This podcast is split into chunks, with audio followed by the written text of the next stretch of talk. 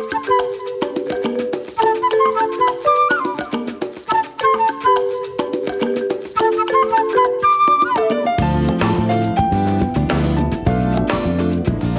is Jan Swift, and you're listening to Discover Lafayette, a podcast dedicated to the people and rich culture of Lafayette, the gateway to South Louisiana. We tape Discover Lafayette with the support of Raider, a managed IT service provider that offers world class service, including cybersecurity, communications, and technology support. With Raider, you have just one vendor and one number to call, allowing you to concentrate on what is most important your business. For more information, visit RaiderSolutions.com. Our guest is Corey McCoy, CEO of KOK Wings and Things. The restaurant was founded in 2016 when Corey, Avery Bell, Tre'Jan Vinson, and Jared Johnson were Kappa Alpha Psi fraternity brothers at UL Lafayette. They would cook chicken wings and sauces for friends. Their wings were so popular, they started their own business out of their home kitchen on Clinton Street. With a solid track record of growth, KOK Wings now has locations in Lafayette, New Iberia, and Baton Rouge. Corey and his partners have grown their company from the grassroots level into a multi million dollar company with over 50 employees. KOK was awarded the Young Entrepreneurial Business of the Year award by the U.S. Small Business Administration's Louisiana District in May of 2022. In March of this year, Corey was honored as a top 20 under 40 Acadiana Leadership recipient. Corey McCoy, I'm just so thrilled to have you here. I have seen you at different meetings, and you're usually on panels, and people want to hear what you have to think. You've done a lot in a very small period of time growing your business, and you have great ideas for Lafayette. So thank you for making time today. No, thank you for having me. Yes. I really appreciate being here. Yeah. So, um, talk about you before we get into the business. You, you're not from Lafayette, right? Although you ended up here. No, At- not at from college. Lafayette. Uh-huh. Um, I'm a military kid. Um, so I was born in North Carolina, actually. Uh, shortly thereafter, moved to Texas, then Missouri, then Georgia, and oh, then wow. graduated high school in Georgia, and then finally came out to Lafayette. Um, What to brought go you to. Lafayette? Well, my dad lived out here, um, and we grew up in separate homes. So my dad lived out here, and when I was going to college, I just wanted to, you know, form a better relationship with him. Mhm. He is also in the fraternity that you mentioned, Okay. Kappa Alpha Psi Yeah. Fraternity Incorporated. So um, when I was deciding to pledge, I decided to come out here and pledge with him. Uh So, huh. He must have been thrilled. yeah, he was very excited about it. Yeah. yeah. Did you ever think you'd want to be in the military? Ah, yes, in a weird way, in a military kid way, not in the sense of, um, I, I I- call it a different kind of patriotism when you grow Mm-hmm. up in the military. It's like, of course, I wanted to serve my country, Mhm. um, but all of those things were so. Um, inherent thoughts that that's not really why I was doing it. It's Right. more so, hey, this is a great way to pay for school, a great way to get your benefits off the ground, a great way to give you time to, you know, decide Mm-hmm. Right. what you really want to get into. Right. I actually took the ASVAB to skip math class one day, which is the military test, you know, Mm-hmm. to get you in. so I was just trying to skip math class. I ended up scoring very well and getting a pretty good job in the military. So Oh, what'd you do? um, I was 35 Golf, which is military intelligence, uh, imagery analyst. Really? Yep. So you did that during? Um, I did that um, as a National Guard. I was in the National Guard, so Uh-huh. did that for six years, um, and then got out after my first contract. I But didn't yeah. realize that. Yep, yep. Um, my dad was very. He did not want me to leave that job because you know you had to get like a top secret military clearance and Mm-hmm. things like that. But I think I, th- I think I made a good choice. I think so. Did that pay for your college? Uh, it was supposed to. No, I'm trying to. I'm trying to get with the VA and make Still. sure all of that stuff is cleansed up. But yes, it was So you had to pony up your money. Yeah, yeah, yeah. hmm So tell me about you and your friends. So Mm-hmm. you all were in the fraternity Kappa Alpha Psi Mhm. Incorporated, and y'all were, were y'all best buddies? Like, Yeah, pretty much. Um, none of us really had plans of starting a business together. We, like you were saying, we were just fraternity brothers, Mhm. um, enjoying ourselves, and our house was kind of the place to hang out I at the time. So. you lived on Clinton Street. Yep, living on Clinton Shares. You know, it's real close to downtown, real Uh-huh. close to a lot of different things. So it was fun having all the guys over. Um, and we was trying to raise money for our fraternity. Of course, one of the main ways we do that is throwing social events. So uh, we'd throw parties at our house and then eventually needed money to pay for these parties, so decided to start cooking. Uh, we decided to start cooking wings. Sold out a couple of times. Um, then we really knew we probably should turn it into a business when somebody just came during the middle of the week and asked if we were cooking wings. So we were like, man, if they that good, we we might could really sell these things. And ever since then. Well, who was the chef? Like, was there one of you that really knew how to cook? Mm, well, my dad is the chef. He's of the, group. hero in this Really. story, huh? because he he's always been cooking. He's always cooked for me and my friends, and I've always given him a hard time because he works in the oil field. And I was telling him, man, if he was an entrepreneur, Yeah. I wouldn't have to work a day in my life because he cooked so well. I could have just, Uh-huh. you know, grew up with the silver spoon. But um, So he taught you guys what yeah, I to took one of his recipes. His chicken wing recipe is actually our, you know, traditional recipe for the KOK wing. Mm-hmm. So took his recipe. Um, we made our own sauces and things like that, and um, it took off from there. So yeah, I would say he's an inspiration behind the cooking side of things. I've met several people through the podcast, Corey, that have started businesses at home and with the, you know, all the regulations on food, Mhm. you, you were under the radar. Y'all were just doing this for Yes. friends. you know? Um, and I, I think that's an important part in a lot of business. A lot of people um, go into business and thinking about all the legalities, LLCs, and things like that. It's an important stage of business, and that's why um, I have a passion for people who are in the grassroots stage, where a lot of those. You know, kind of like red tape that'll keep you out of business. Like, how do we form our LLC? Who are we banking with? A lot of those different things can keep you from understanding a lot of the foundations of business that you need to understand Right. before you make a lot of those decisions. So there's a time period where business owners really need to spend just kind of doing what they do. Getting good at what you want to do, Exactly. right? Learning how money comes in, Mm-hmm. learning what type of customers you have, learning kind of like the different phases Mm-hmm. of business before you make major decisions on how your business is structured. So, So the four of you would just like chip in money and Yeah. cook. yeah, we all it's, uh, started we started with two hundred fifty dollars. You did? yeah, That's a lot of money, though. In college, It was a lot of money. That was everything we had. Well, um, so talk about that. So you're cooking. The business, the word must have like traveled around campus, or did other people just show Mm-hmm. well, up?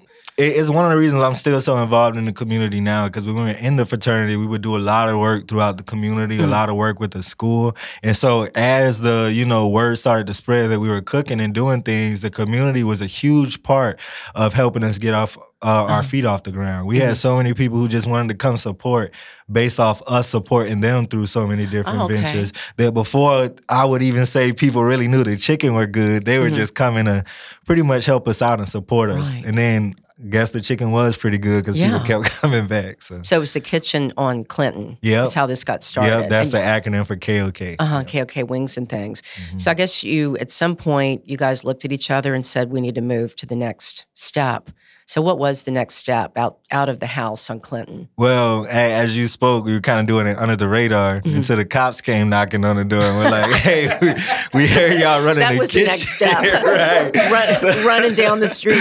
we were like, uh, "All right, kind of need to change up the operation at this What did they point." say? Like what? Um, literally, the police. I, I told a little white lie. I can't. I can't. I can't lie. Um, told them we were just doing a fundraiser, short term fundraiser. You know, nothing. Mm-hmm. was it the police or like the USDA or something? It, it was the police. It was the police, and they were um they were just coming off an anonymous tip. They say, Somebody was jealous. right, of course, or it might have just been one of our neighbors tired of us backing up Clinton Street traffic because it Oh. used to it used to have a bunch of cars out there every day. So um we decided to get a food truck, and we couldn't afford like you know a fully made food truck with all the aesthetics and bells and whistles. So Avery's dad was actually a welder, Oh. and he said, "Hey, if y'all can find like a flatbed trailer, I can build a food truck out of it for y'all." So Wow. we went on Craigslist. Found the flatbed trailer for uh, pretty cheap, and then started just cooking in different neighborhoods and um, You drive and just park, Yep. kind of. Drive and park. Well, before the food truck was actually cooked, we used to have fryers that we would load up in like a U-Haul Uh-huh. and then take it and do like a tent setup and cook at different places. So And that we way, did the that. police never knew where you were. That way, know? that it helped us move around a little bit, you know, keep everything low. But then it also helped us, also helped us raise money to actually build Yeah. the food truck, our first food truck. So That was so cool. Yeah. So, which one is in law school? Which of your partners was Jared graduating? Johnson. Jared, yeah, He- yeah, He's graduating this semester from yeah. law school. Y'all are impressive. Yeah, they, he's very impressive. Well, my, my partners are I think all four of you. So, so the food truck, I guess, helped you raise more money. yep. Did you think at that point we really want a physical location? Uh, we knew we knew that was the way. Um, from being in college, and I think that's kind of how we learned things a little Mhm. bit quicker through osmosis because we were around so many different business people Yeah. and different things that um, once we realized we had a business, we just dived head Mhm. first into all right, if this thing's actually is gonna work, if we're actually not gonna work any other jobs and do this, you know, full Mhm. time, um, let's take it serious and see how we can scale it. And we realized that food trucks are very big in Texas and Mhm. other places, but really haven't, you know, hit home in Lafayette. Um, outside of like Viva La Waffle and a Yeah. couple of different brands that did well over here, starting from the food truck. Mhm. Interesting fact: we actually our food truck is actually Viva La Waffle's old food truck. Oh, So that's a little Lafayette history for Yeah. you. Our new box one um, that we drive around. Um, but long story short, uh, decided we needed to do that Mhm. to be able to afford a brick and mortar Yeah. later on down the road. right. And really, I, the food truck industry, I know, is it's regulated and it's still Mhm. complicated, though. Um, Yeah. I know there's a food truck park hmm in North Lafayette on Moss, but that was you were way before this when you were looking for Right, right. trying to sell Um, they, they really didn't have too much in town um, concerning food trucks. Mhm. Um, that was even before they really started the food truck Fridays in the park and things Yeah. like that too often. right. Um, it's definitely been picking up. Um, but we def we needed a food truck, and the bad thing about a food truck is you don't get the consistency of customers from being in one Mhm. spot and everybody knowing where you are. You do get to be mobile and hit Yeah. different markets, but as you start to build up clientele, they want to know, hey, I can go to this spot and this Mm-hmm. is where they're going to be. So we spent a lot of time in different places with a food truck, but pretty much being stationary. We will park at the same spot, you know, for Mhm. like three months until we built up enough traffic Yeah. to where they would pretty much ask us They'd to leave. you. Oh, know, see. nicely because our traffic was too much. And then that's Uh-huh. what actually led us to being in the um, old Gallagher's uh, parking Mhm. lot um, over there. Um, it was a lot of space um, right across the street from the school. He was like, Uh-huh. it'll be a while before somebody asks us to move from here because it got some pretty big parking lot. Yeah, and great Um, traffic. Like, right. So much traffic on University. And so, as we started to build up traffic with the food truck there, um, the opportunity got presented to us to actually take over the restaurant. Did you buy the, property? We didn't buy it. Um, Nidal actually gave us a pretty good deal. He Oh, let us. Nidal's? Um, Oh, yes, it's. Nidal's property. Balbeisi. Um, yeah, um, very, very uh, great businessman. I would Yes, say, yeah. uh, very, very popular in town. Um, he's got but- Agave's restaurant. Mhm. Another. He's he's very very Mhm. successful. very successful. So he he gave us a lot of you know a lot of pointers, a lot of tips and tricks, and then he gave us the opportunity of a lifetime and let us you know lease the building as is. He gave us like rent free for I think it was Oh. like the first three to six months. And just let us kind of renovate the building with the money that we were making before we started actual actually making payments, So it was and that's what really got us off the Yeah. ground. Yep. Did Avery's dad help y'all with that too? Yeah, yeah, everybody helped us. I Uh-huh. mean, we we were renting forklifts and stuff from Lowe's. We didn't even know we were doing it, but it was fun. so let's talk about that. Were you still in college, or were Yeah. y'all, you okay? We were still you graduated college. what 2018, I graduated, yes, 2016, 16. I believe. Okay, Um, I, it's crazy. I don't even remember. It's been you were too a while, busy. I mean, right? kind of busy. Uh, I think it was it was 2016. I'll put it in perspective. I graduated right when we were before we got University Okay. um, Avenue. So we were still in the food truck, Uh-huh. still moving around from place to place. And Oh I gosh. graduated school, and I actually ended up going to start teach at Acadian Middle. I taught eighth grade history. to pay your Um, bills. Yeah, to pay my bills because I was 25 at the time. Yeah. All the rest of my business partners were younger than me. hmm But as you know, at 25, you got to start paying your insurance and, And all your of those student things. Yeah, you got to yeah. start doing everything yourself. And that's a nice school. I yeah, it's yeah. Acadian um, Middle. It was a great, and that was always my passion is teaching. I um educator at heart, so um I decided to go do that, and with the promise to my friends, because we had all quit our jobs at the Yeah. time, um, that I would quit as soon as you know KOK could start paying me any paycheck, Mhm. whether that was you know ten dollars, twenty five dollars, Yeah. because we weren't paying ourselves at all during those first two years. So um, I read that you all, you're talking about scaling your business, but I Mhm. read that the four of you, uh, you, Avery, Tre'Jan, and Jared, figured out that you needed to um, figure out who was going to do what what type of the the Right. job. Like I'm not saying it eloquently, but you knew that you all had to have your own responsibilities to keep Mhm. this thing going. Because you know sometimes people will start a business with friends, and there's one person that does all the right, the right, work and the others flounder and it you know businesses can fail easily right, without an organizational chart Um, since the beginning, we we set it up to scale, and I think that's one of the things that allowed us to scale Mhm. so quickly. Because even when we were just in the house cooking in the backyard, um, like I was calling myself the CEO back Mhm. then, and we we we separated it um, by branches, pretty much like an executive department, a operations department, a marketing department, okay and then a finance department. Um, so we all called ourselves, you know, the chief operating officers or whatever, Yeah. you know, uh, department that was. And that was just an easy way for us to divide up Mhm. tasks. Hey, after the night's done, whatever money we got, Jared's gonna count up. Posting the stuff on Instagram is Jared's job. I mean, Tre'Jan's job. Mhm. Avery's job is getting all of the food and everything. And then my job is kind of sitting in the background, putting all the pieces together yeah um, making sure everything's flowing right. So um, that allowed us as we started to get more tasks, not to be confused about you know who needed to do what, and Mhm. allowed us to kind of give us ourselves a path to focus on growth. Because I, I I feel sorry for any business owner who's in it by themselves from the beginning. It's so many different areas you have to grow in. It's hard to decide which one is most important at the time. So Mhm. having that partnership allowed us to kind of just focus in our own niche and allowed us to grow and focus on growth individually instead of having to worry Mhm. about all of the blind spots we weren't covering. Did you get help from local uh, partners like opportunity machine or the small business development A bunch. heidi Um, Melancon's one of my heroes Yes, Heidi. Heidi is the reason why we even have our name on that sheet next to that award. Um, Heidi got us started with the Small Business Development Center. Mhm. Um, we got our first loan um, through them. We did so many different free consultations and programs. Like I always give back um, to them anytime they ask me to do anything over there. Um, whether it's the business school or UL or um, LEDA or anybody um, in that framework, I always help out because we literally would not be where we are today without them pushing us in the right direction because mm-hmm. we had all the good ideas. Yeah. But as far as like the framework to really be able to scale a it business, yeah they set us up with all those things. So because i'm thinking you went from the police knocking on the door to having to figure out taxes right. not just income taxes but sales taxes and reporting and Right. it's a I, lot I of tell the story all the time. We weren't even charging tax for like Oh. the first one or two years. It wasn't until an accountant came to our our, our truck. Um, shout out to Adam over at Darnall and Sikes.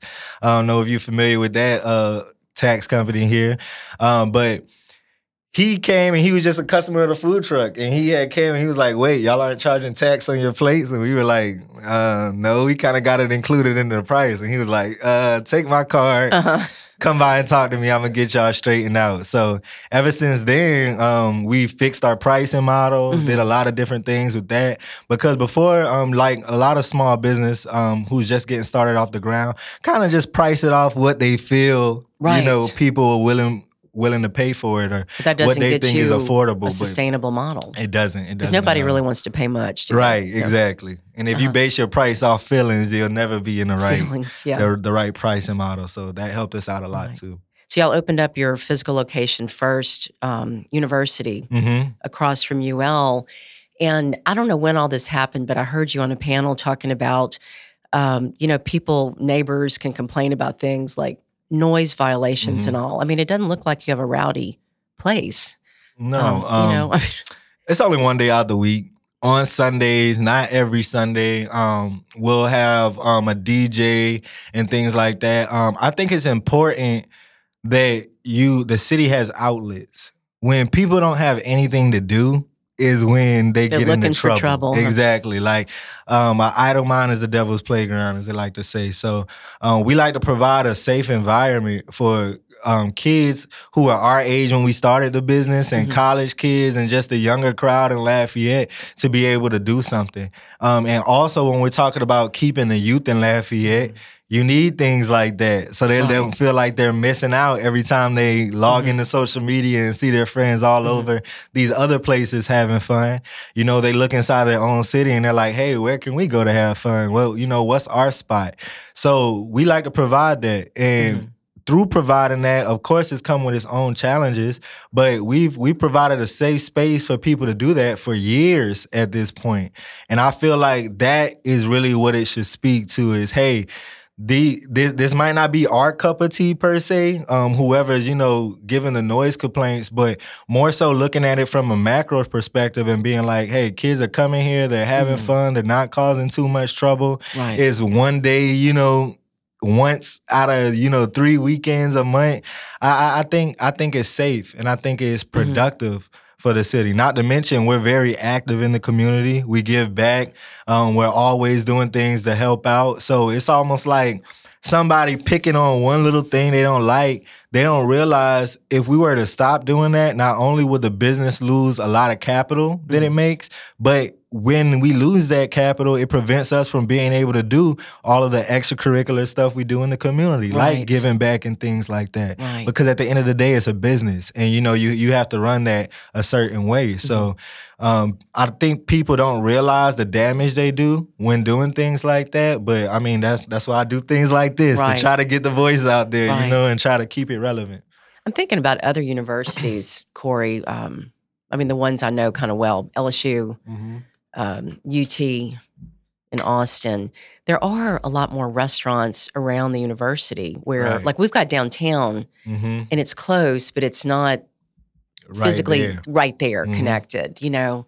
And so you really are one of the only restaurants. I mean, besides like Taco Bell or McDonald's or something, I'm Yeah. talking about a restaurant. right Well, and and that's what a lot of people don't realize. When University, you visualize other universities, Yeah, they have it's- stuff all around the university. And the only restaurants that really survive around that area are the ones in Freetown. You got Mhm. a Katie and a Super Ed. Yeah. You got Borden's that's been there forever. Um, we we had um, Taco Sisters before it moved Yeah. out of Freetown. Everybody misses the Taco Sisters on that side of town. I Mm-hmm. can tell you that much.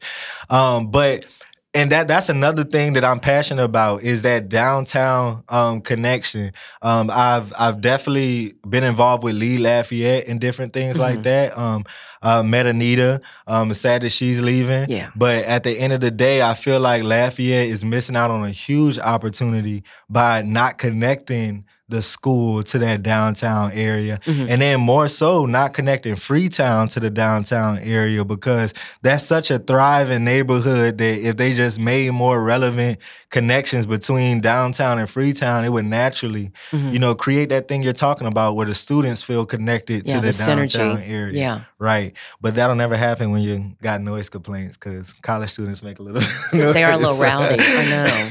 I know. Right. So you had one restaurant, and now I, you know, was reading. You've you've got 3 you You've Mhm. got uh, another one in New Iberia, and then in Baton Rouge. Um, how is all that working? That's a lot of. are- You guys travel to manage the restaurants. Well, that that's specifically my job is the staffing. So uh, we've been working with a management team from day one, Mhm. probably before we can even really afford to have a management team. We were paying other people um, just to set up that structure because we knew that we were gonna grow. So we've had a couple of managers who's been with us for almost like four years now. Who, as we've been able to scale, we've been able to grow with them and build other managers around them. So that's specifically my job is to manage the management team, Mhm. uh, take over the staffing of the company whenever there's holes, fill in those gaps. So some weeks I won't go to any of the locations and they're doing a good week, huh? Right. That's a good week. The managers are doing what they're supposed to. Other times I'm picking up doubles and people are like, man, one week you weren't working at all. Now it's like you Mhm. in the restaurant 24 7. And it's just picking up those gaps. Cause like you said, the restaurant industry is um, an industry with a lot of turnover um, and a lot of different problems that occur. And it's hard to find good people for a long time, especially since it's kind of like a, a, beginner industry. It's a lot of people coming mm-hmm. there when they're first getting into the workforce yeah. force and learning how to do their job. So just filling in those gaps. So it, it's been good. It's been good. And hopefully we can continue to grow as we find more good people. I want to hear about COVID's impact on your business, both during COVID, because mm. I know you stayed busy, mm-hmm. uh, and then post COVID with the employment issues. If you can touch on that, what how did COVID impact KOK? Well, COVID definitely tried to hit us pretty hard. Not only, and one of the secret things was a lot of people don't remember these news stories, but chicken prices were through the roof um, during COVID. It was very ridiculous. Mm-hmm. So um, we we dealt with a lot of pricing issues, much less having people to come into the restaurant. What we were able to do though with the property we had on University was actually turn that whole parking lot into a drive-through. So we really just were cooking inside, let people come through, kind of order like a Chick fil A line almost. Had people standing outside, they can mm-hmm. order when they first pulled in, drive around and park, and we were running food out to them. And that that's really what kept us alive during COVID is that small shift in thinking and realizing. I think it was the fact that we had a food truck before we had a brick mm-hmm. and mortar. We already had a lot of that in us, you know, to be able to improvise and do different systems with our cooking. Mm-hmm. So that got us through COVID and then we we made a pretty good investment on university, even though we didn't own the property because we were thinking of the future and if they shut down inside dining ever again, you know what we are gonna do. A lot of times, the a rule they passed was you know you can have outdoor dining as long as you had an open seating area. Mm-hmm. That's why we made that addition uh, okay. to the property in the back, there. like yep, uh-huh. in the back to where we could now seat about three hundred, you know, three hundred oh to four hundred people out there. Wow. So yeah, all, it doesn't seem that big. Yeah, it doesn't seem that big, Gosh. but once you go back there, you realize yeah. like we we we got it decked out. Mm-hmm. Um, and well, well that was for COVID. Yeah. It, yeah. it was for COVID, but um, it turned out to be able to turn our restaurant into more mm-hmm. of a mm-hmm. community center now because we're able to host a wide range of events mm-hmm. that don't necessarily get into the flow of traffic of the restaurant. Yeah. So it worked. So out. now, post COVID, your employees, you know, I know you've had some issues, like everybody's mm-hmm. having issues, but have you been able to navigate that pretty well and um, with your staff? Um, definitely. Know, like, um, but and like I said, in the restaurant industry, you're always dealing with the staffing issues. So I, I, would say what a lot of people just started dealing with during COVID is things that were already prevalent in the mm-hmm. restaurant industry when it came to staffing. One of the hardest thing was paying people what they were That's what, what they wondering. deserve. Yeah. Because you were making so much less money mm-hmm. during that period and um, relying on so many different government programs They were keeping a lot of things afloat that when it came to actually taking care of your staff who are also struggling mm-hmm. and going through this just like anybody else, it's like you don't want to have to lay anybody off. You don't want to have to cut anybody's wages. Mm-hmm. You don't want to have to cut anybody's hours. So that was the hardest part is we actually started paying our staff a little bit more during COVID mm-hmm. just to try to retain people. And I mean, we weren't long removed from that spot, so we remember being in their That's shoes. What I was thinking. You were also and young it's not necessarily the best business decision on paper, mm-hmm. but I think I think that's one great thing about learning a business hands on, much more so than just a traditional like MBA right. route, is that you know it it, it comes with different benefits because it, it blessed our business with such a culture, a family that mm-hmm. was really proven at that point that people always feel like they got a place to come home to mm-hmm. at KOK. So that that's was good. a great time period for us. yeah. us. You must have learned so much yeah, about survival. Yes. So when you walk into one of the KOK restaurants in another town, is everything's the same? You're consistent with your menu, or do you have variations? Um, the menu is the same. Yes, the people aren't the same. Um, the are culture, they different in New Iberia? yes, they're different in New Iberia. Very different in Baton Rouge. so um, it's it's been learning all the different cultures and and trying to merge them into what the company's culture is instead mm-hmm. of that you know unique region. And I feel like that's probably one of the biggest things about scaling. Like it takes a while to mm-hmm. learn where you're at and what appeals to like those Starbucks, people. huh? Yeah, yeah. Like Lafayette, um, I would say is a uh, we're a town that likes to have fun, but we do it in a more relaxed way than Baton Rouge. Mm-hmm. Um, we'll, we'll drink on the weekends, or people are drinking at home for the most part, you know, during the week and go out on the weekends. And Baton Rouge is like people at the bar at twelve o'clock on Monday. You gotta be ready. So you get you get a, a, bigger range of customers and different things, and just learning the different you know mm-hmm. market trends of each area. Where is, is it in Baton Rouge? Um, it's in Mid City on okay. Government Street. Okay. Um, are you familiar with Electric Depot? Yeah. Um, they got a big place called Red Stick Social mm-hmm. there. Yeah, we're oh, in the same. That. Yeah, we're in the same complex as Red oh, yeah. Social. So I think it's a, a good spot that kind of fits the mm-hmm. vibe of KOK and the energy that we bring anywhere Street. that we go. So yeah, there's so many good. Yes, yeah, it's, I grew up in Baton Rouge. Okay. And I mean, it was so different back in the day, mm-hmm. and then it really declined. Mm-hmm. And there's been a major push. yeah, it seems like there's a big resurgence yeah. there, and it feels like we kind of got in early because they got so many things that are yeah. kind of coming that way. They're even talking about possibly building a train, a passenger train that goes from New Orleans to Baton Rouge. Yeah, and so yeah, different things like that that we're excited about, and hopefully, you know, we benefit mm-hmm. from. well, people could eat wings on the train. Right, that'll be awesome. a, a perfect pit stop. no. So tell me about your menu, if you would. Like, you mm-hmm. have more than chicken wings. What do people? Um, we have chicken, um, like Buffalo Wild Wings. So the traditional, like fried chicken wings. Um, you can get them breaded. You can get them boneless. A lot of people uh, don't know that we sell fish, fried oh. fish, and fried shrimp. Um, and got I would argue some of the best in town. Like a lot of people don't eat our fish because they come to a chicken restaurant wanting yeah. chicken, but once they do, it's kind of hard to get them back eating chicken because yeah. they're so addicted to the fish. So, I love fried fish. Um, yeah, definitely have to try that, especially yeah. the fish sliders if you haven't tried those, which are just little fish uh-huh. sandwiches uh-huh. that we sell. Did you come um, up with on that? Hawaiian rolls? Actually, my friend Avery came up with that. That's my so business cool. partner Avery came up with those. Yeah. Um, but those are very popular, so we do that. Um, we load you can load anything at KOK and what I mean by load is we have 16 different sauces.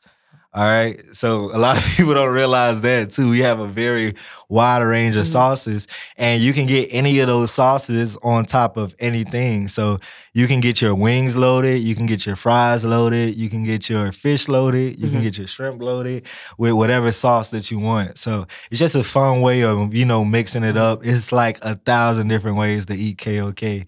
And that's probably one of the funnest parts, seeing what everybody's niche is and what they like. You must exercise all the time because you're lean and in I good do. shape. You know, I do. To be I serving do. all this fried food.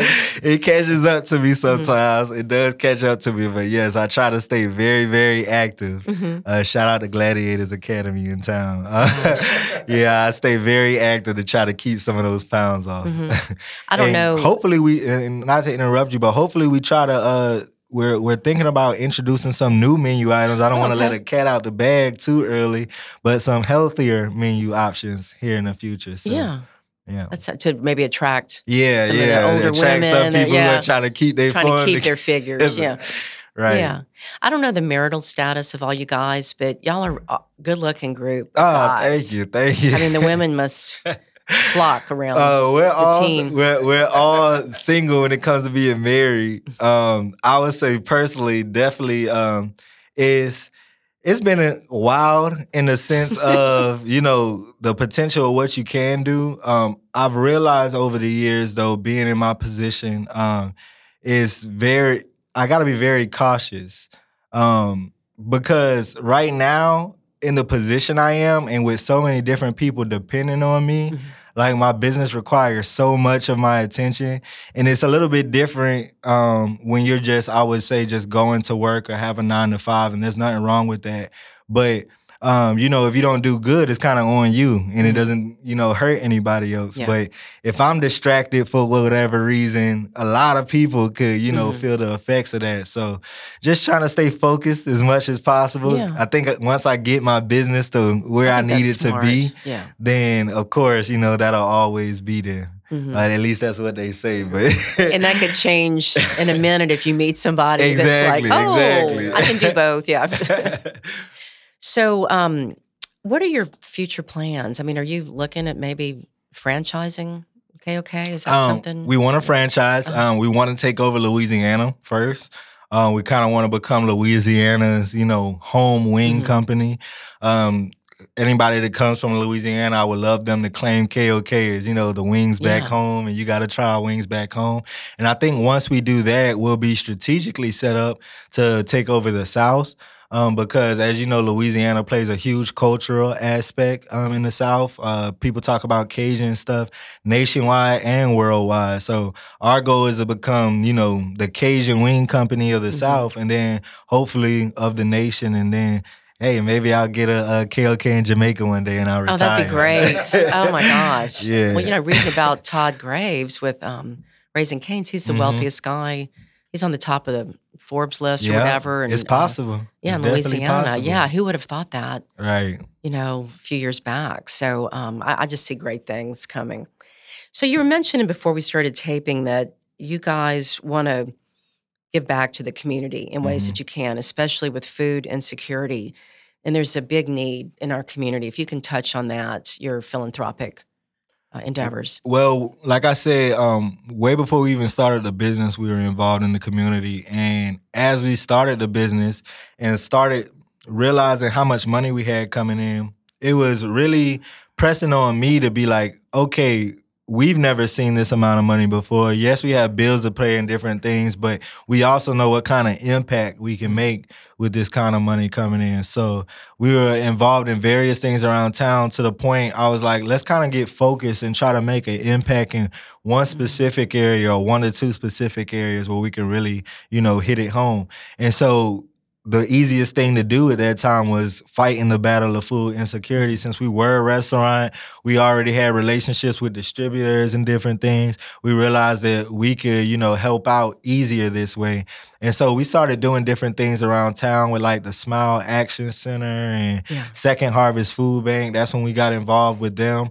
Um, and we started doing an event every year called Kicking Hunger, which is like a big family day in the park where we would invite a bunch of businesses to come set up booths, a bunch of kids from around the region to come play a big kickball game.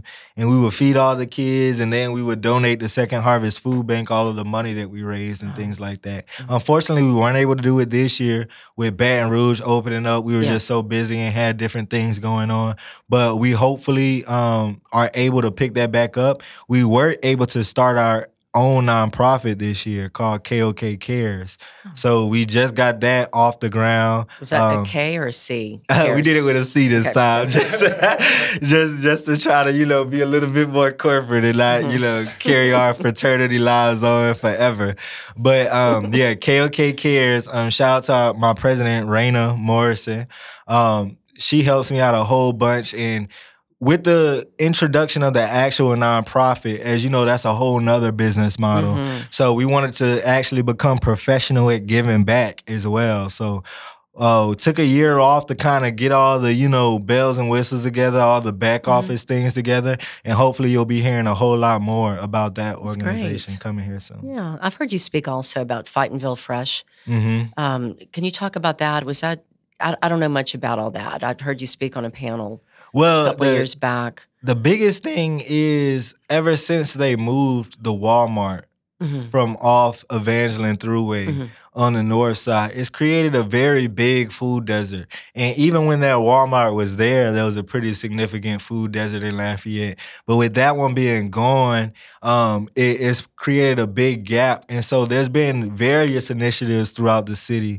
Um, Fightingville Fresh is one of those things to where they're just trying to pretty much give people the opportunity to be able to buy fresh produce and fresh groceries. And a lot of times um, we take for granted, you know, that because when it's there for you, you're not even buying the vegetables. You're like, oh, I want to go eat this. I want to go eat that, vice versa.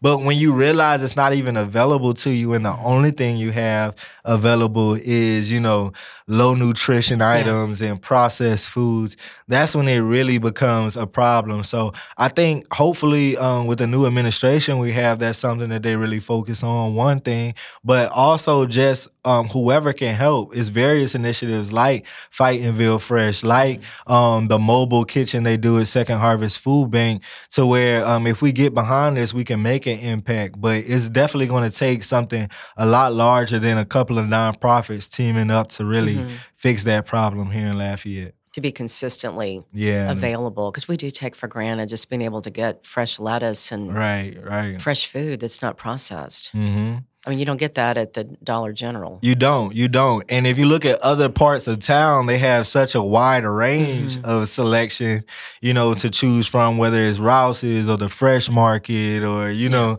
um, Nunu's, anything like that. That when you look at these places and realize the only place they have is possibly a Dollar General and they only got like a frozen section full of processed Canned food. goods, yeah. Right. It's like, all right, that's not it's not creating quality of life for everybody. Mhm. So I think that's yeah, something people definitely need to focus on and we'll do our part. Mhm. Um, but we definitely can't fix the problem alone. Right. Are there um, any questions you thought I would bring up that you were hoping to, you know, Uh, address? any no, not not in specific. People people ask a lot of a lot of different questions. I want to ask a question to you, okay. if you don't mind. Um, one, what what got you into politics, and what role do you feel like businesses play um, in local government? Because that's one I've been trying to you know battle with myself. Being a small business owner, I want to make impact, and I've thought of getting into politics myself but not out of the passion of necessarily being in a specific position or Right. you know making rules but realizing that okay you have to be in certain positions to make certain things happen You do. but then again not wanting to get too involved in politics to where it hurts you know my business because i understand that's a concern too so can you speak on Yeah. that at all Yeah. Um, when I was younger, Corey, I had the opportunity to work at the state level for the Secretary of State's office. Mhm. And I learned firsthand how most government is run and kind of tone deaf Mhm. to people's needs. And um, I set up something that I had to deal with businesses. And I realized back then that public service was in my blood. So I had to work with elected officials. I worked with all the clerks of court in the state and then Mhm. around the country. But I learned quickly that government is there, in my mind, to serve the people. And so the only way you can serve is if you listen Mhm. and work with people. Listen Right. to the, the employees of government, listen to the people that you serve, and then try to come up with the best way at a fiscally sound, you know, price Mhm. to deliver services. And um, I just love making things better than I found them. And so, as far as what what role should business play? I mean, business should be at the table with government. You know, I just ran for mayor president. I didn't Right. bring that into my podcast this year until after the primary. But one of the shortfalls I've seen dramatically is Lafayette, in particular, doesn't really have its own cheerleader. Mhm. You know, like we have one Acadiana, but there's no Lafayette Chamber of Commerce anymore. yeah And we should be holding hands business, the university, government, nonprofits, individuals that just want to make a difference.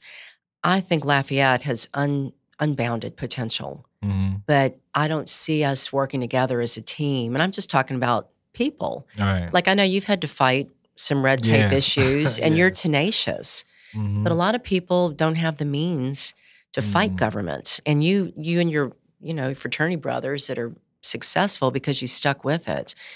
But I've just always wanted to make things better. And that's why I started this podcast. I wanted to promote the positive in Lafayette. And so I ran for office um, wanting to do that at a higher level. Mhm. You can do you can make a difference not being elected, but at the end of the day, elected officials are the ones that have to introduce Right. initiatives. They they're the ones that have to fight for funding, have to get things done. And so as a side show, if you're on the sidelines, you can help. But I saw things I wanted to improve. I wanted Yeah. to improve North Lafayette. I wanted to see people have access to things, and I Mhm. wanted to see small businesses given the opportunity to thrive and grow. Um, there's so many things we can do. So you're letting me speak my heart, but that's that's why I ran.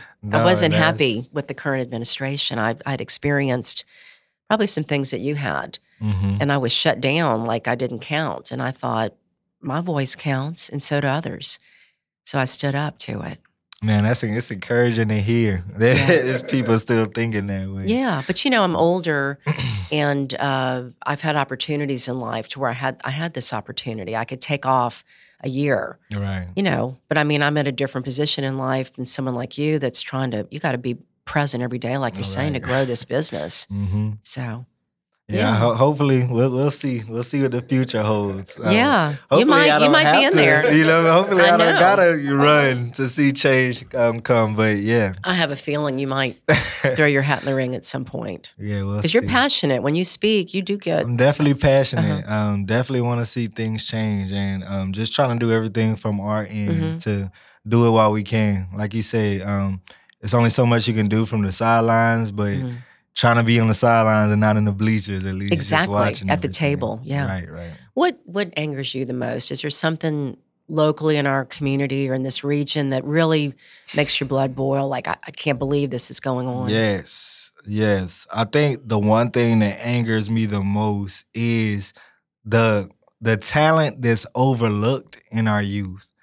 Um, it's just not enough.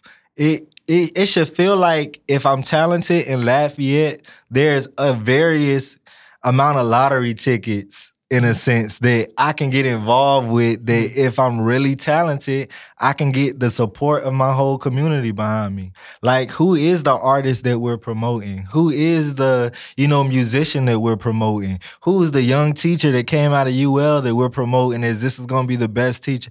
Like I feel like community should champion people. Mhm. And maybe you can't champion everybody, but the people who have put in the work and earned that spotlight, like you have to champion those people because not only is that going to make them proud of being from where they're from, but it's also going to attract other people to be like, hey, it's a lot of stuff going on over there. Maybe Lafayette is a place that I can go to.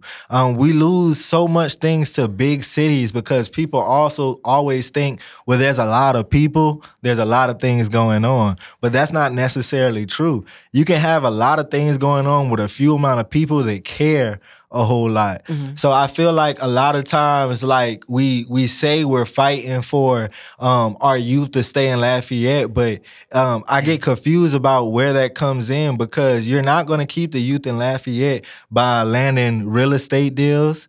You're not going to keep the youth in Lafayette by landing major sponsorships for corporate businesses. Mm-hmm. You're not going to keep the youth in Lafayette by opening up major corporate businesses in a local area, hoping it's going to attract people to stay. Because all you're doing is doing things that all the big cities that there's people are trying to move to mm-hmm. are doing on a much larger scale than you in the first Right. place. So it's like you're trying to fight fire with fire. The only way to fight these things is to do what a lot of big cities no longer have the ability to do, and that's connect with the person, the individual mm-hmm. inside the community. If Lafayette is the perfect size city, I've lived all over the country. I love Lafayette. Like it's such an amazing city because it's not too small, but it's not too big either to where, you know, individuals are still very, very important and can make huge impacts and can really define what this city is. Mm-hmm. But if we spend all our time just worrying about drainage, real estate deals, and you know what I'm saying, tax code, which I understand are very, very important, but you're gonna be fighting for things that aren't even gonna matter Yeah. within the next 20 years. Um, and people think that places can't turn into ghost towns, but um, with things changing rapidly, we've already seen how the oil and gas industry and its changes have played a major effect in Lafayette. Who knows what the m- next major thing is going to be that can change entire industries you know um, you don't know that so right now it seems Lafayette is really relying on the medical field, which is a, a good field to be relying on. But don't put all your eggs in one basket because you never know what could change that can make that field, you know, less relevant. And now you're looking for people to stay in a place where you don't have no opportunity for them. When I was running, I asked, uh, you know, Gary Wagner, the UL uh, economics professor, Mhm. Dr. Gary Wagner. He coached me, and he's he was saying exactly what you're saying. The way to attract people and keep them here is not by bringing in business and enticing them with incentives. He's like, you get the people here because they want to be here. And that's what you're talking about. Right. You have more quality of life initiatives, but also a mindset in the community that welcomes people, Mhm. that makes this a desirable place to, to stay in and to move to. And a lot of people, I think, don't feel that. Mm-mm. They feel like they got to move somewhere else to be special. And that's a problem. like whenever you're you feel like I gotta move here to be special, I gotta move there Mhm. to make it. Like that's an issue because I could have had the same mindset. We gotta move to Baton Rouge to Yeah. open up a multi-million dollar. We gotta move to New Orleans to open up a, and we did it right here out of the backyard of Lafayette and grew it to be able to affect all these different communities. And we get to bring a piece of Lafayette to Baton Rouge, a piece of Lafayette to New Iberia, and wherever else we're allowed to grow. Like that should be important to Lafayette Yeah. much more so than how do we get all of these other people to pay attention to us. It's by championing your own people is how you get other people to pay attention to Lafayette. Oh my gosh. That that's beautiful. And it's it's true. It's it true. rings true. Right. It's timeless truth. Well, Jason Sikora is here. Um, thank I you for taping today. Yeah, of course. See you writing notes over there. Well, luckily, you asked some of the questions that I had here. I'm glad you guys talked about community outreach and plans for the future. First and foremost, Corey, thank you for being here. This is fascinating. Yeah, your passion and your intelligence and able to pick up on this so quickly. I mean, this is amazing. So, congratulations. I'll throw you a softball first. Website, social media. How do we find you? How do we get a hold of you? What are your hours? All that fun stuff. Okay, cool. So hours of operation, I'll go into that first. Um, it's 11 to 12 p.m. Monday through Thursday. And then Friday and Saturday, we stay open till 2 a.m. Mm. So 11 wow. a.m. all the way to 2 o'clock in the Oh, wow. morning. Okay. Yeah. So a lot of hours of operation. Yeah, so no breakfast, but lunch through dinner through Right, after the bars. night. Yeah. Exactly, exactly. Um, that's the hours of operation. Okay. Um, what was the Uh, other we- question? website and social media. Website and social media. So you can find us on social media at Eat KOK.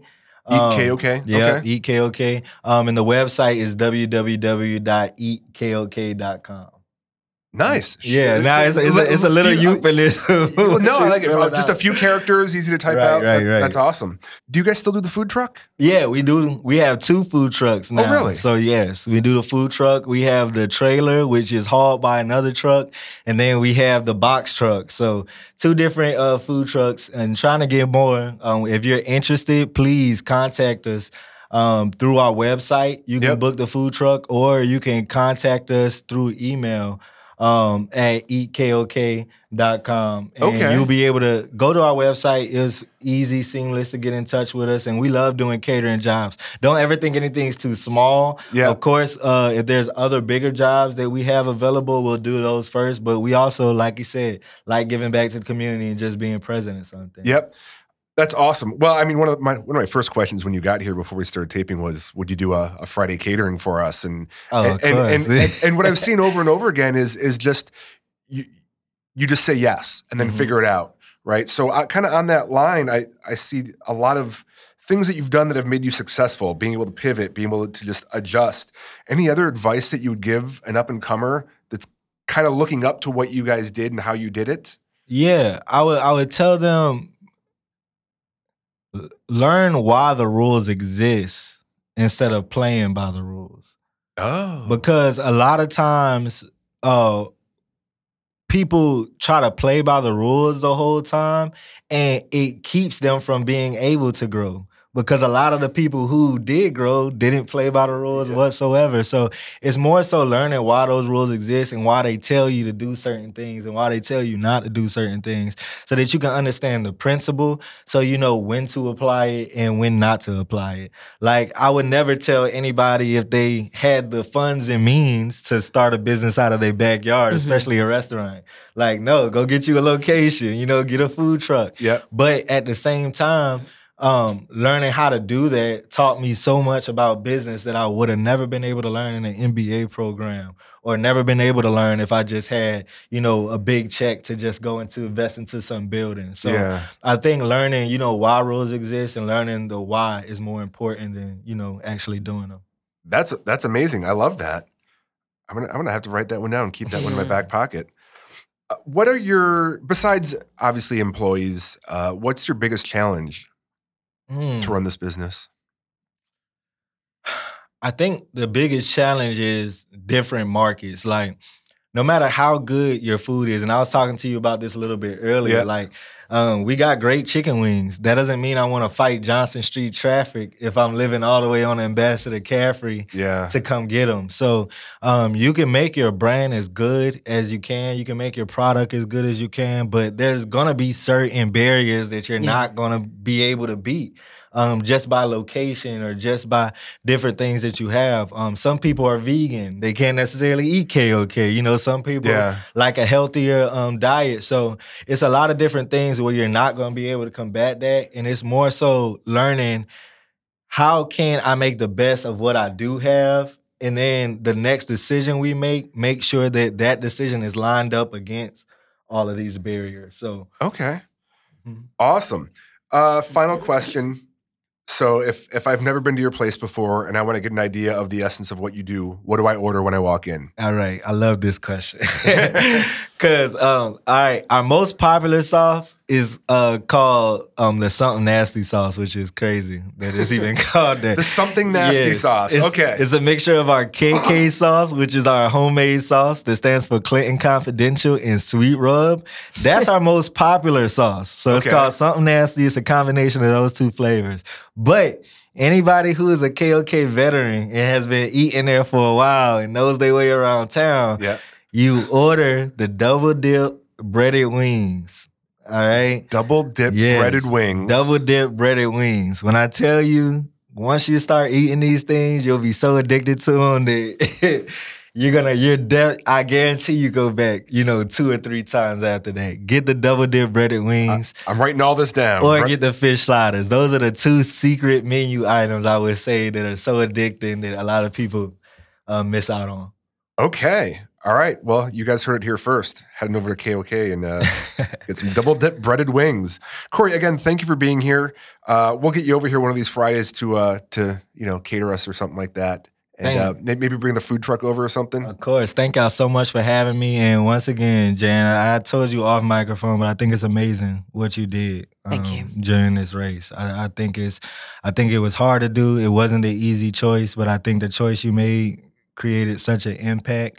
And hopefully, you know, we can see that impact as the years go along. And um, although a lot of people will forget, you know, specific moments in history that caused certain things, um, there's people who don't forget those things. So I appreciate what you did, and I thank you for it. I if nobody else has told you, Thank you so much, Corey. of course. I want to thank you, Corey McCoy, CEO of KOK Wings and Things. I look forward to hearing so much more success from you and your partners. And I want to thank uh, Jason Sikora for taping our show today and, and for Raider, particular Chris Raider, for his generosity. If you haven't yet, please visit discoverlafayette.net where you can find Corey's interview along with over 350 others. And uh, if you haven't also subscribed, you can get Discover Lafayette wherever you get your podcast. On behalf of Discover Lafayette, I'm Jan Swift. Thank you for joining us.